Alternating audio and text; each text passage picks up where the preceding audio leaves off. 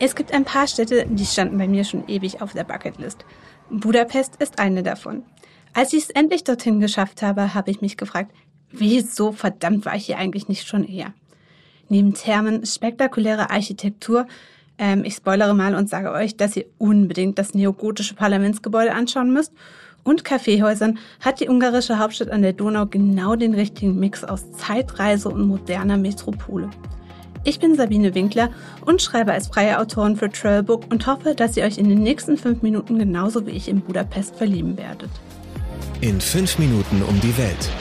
Der tägliche Reisepodcast von Travelbook. Heute geht's nach Budapest. Entweder oder. Schnelle Fragen in 30 Sekunden. Auto oder öffentliche Verkehrsmittel? Ganz klarer Punktsieg für die Öffis. Pärchen oder Familienurlaub? Beides geht voll klar.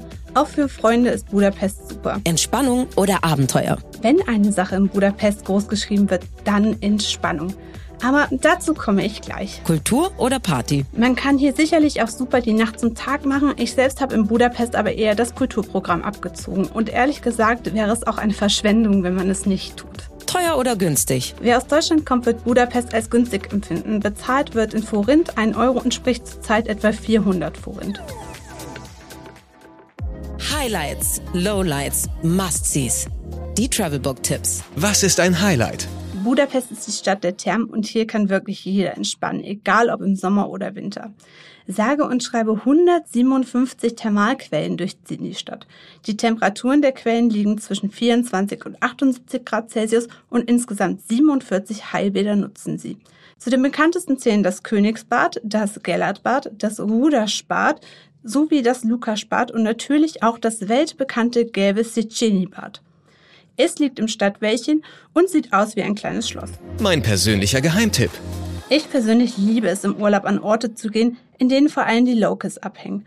Da erlebt man eine Stadt nochmal von einer ganz anderen Seite. In Budapest geht das am besten auf der Margariteninsel.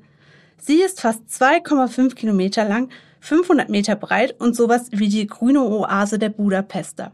Geld, Sicherheit, Anreise. Die wichtigsten Service-Tipps für euch. Wie kommt man am besten hin? Von den meisten deutschen Städten aus kann man nach Ungarn fliegen.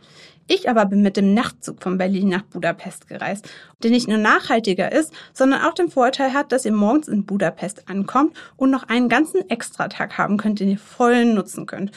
Im Zug gibt es sogar ein kleines Frühstück und danach kann man vom sehr sehenswerten Budapester Hauptbahnhof aus zum Beispiel in das Stadtwäldchen spazieren gehen. Mmh, Weltspeisen. Wer ein Fan kulinarischer Highlights ist, sollte in Ungarn auf keinen Fall die vielen schönen Kaffeehäuser verpassen. Sie sind ein Überbleibsel aus der österreichischen Kaiserzeit und es gibt so viele, dass es zumindest mir schwer gefallen ist, sich zu entscheiden, wohin ich gehen soll. Meine beiden Favoriten nach langer Suche, das traditionelle und eher kleine Huswurm mit einer schönen Empire-Einrichtung, in dem man wunderbar Dobosch-Torte essen kann. Das liegt im Burgviertel. Wer es aber eher extravagant mit einem Hauch edlen Retro-Charme mag, kehrt am besten ins Europa-Bistro in der Nähe der Margaritenbrücke ein. Das ist mein zweiter Favorit.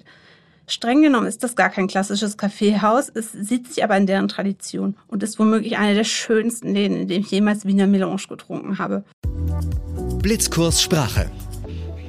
Hier ein paar nützliche Vokabeln, allerdings übernehme ich keine Garantie für die ganz korrekte Aussprache. Hallo heißt zum Beispiel Sia, Danke heißt Kos, Bitte Kerem, Tschüss Wieslat, U-Bahn ganz einfach Metro, Ausgang Jiarat, Eingang Bejarat, das kann man sich ganz gut merken. Toilette ist auch einfach wie C. Damen aber, Achtung, das heißt Höljek und Herren Ferfiak. Do's and Don'ts. Kommen wir zuerst zu den Do's. Ihr solltet unbedingt die dramatische Aussicht von Gellertberg aus genießen. Der Ausstieg lohnt sich und ihr habt den besten Blick auf die Stadt.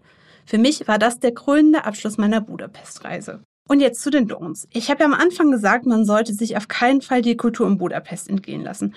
Nun habe ich vor allen Dingen aber bisher nur über die Ess- und Trinkkultur und Thermenkultur gesprochen. Aber ihr solltet auf keinen Fall die vielen eindrucksvollen Kirchen und Monumente der Geschichte links liegen lassen. Neben dem pittoresken Parlamentsgebäude gehören zu den Mastis außerdem die St. Stephan-Basilika, die Kettenbrücke, die Matthiaskirche an der Fischerbastei und natürlich auch der Burgpalast.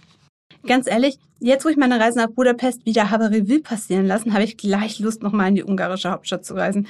Ich kenne nur wenige Orte auf der Welt, die ihre lebendige Stadtgeschichte und Moderne so gut miteinander verbinden.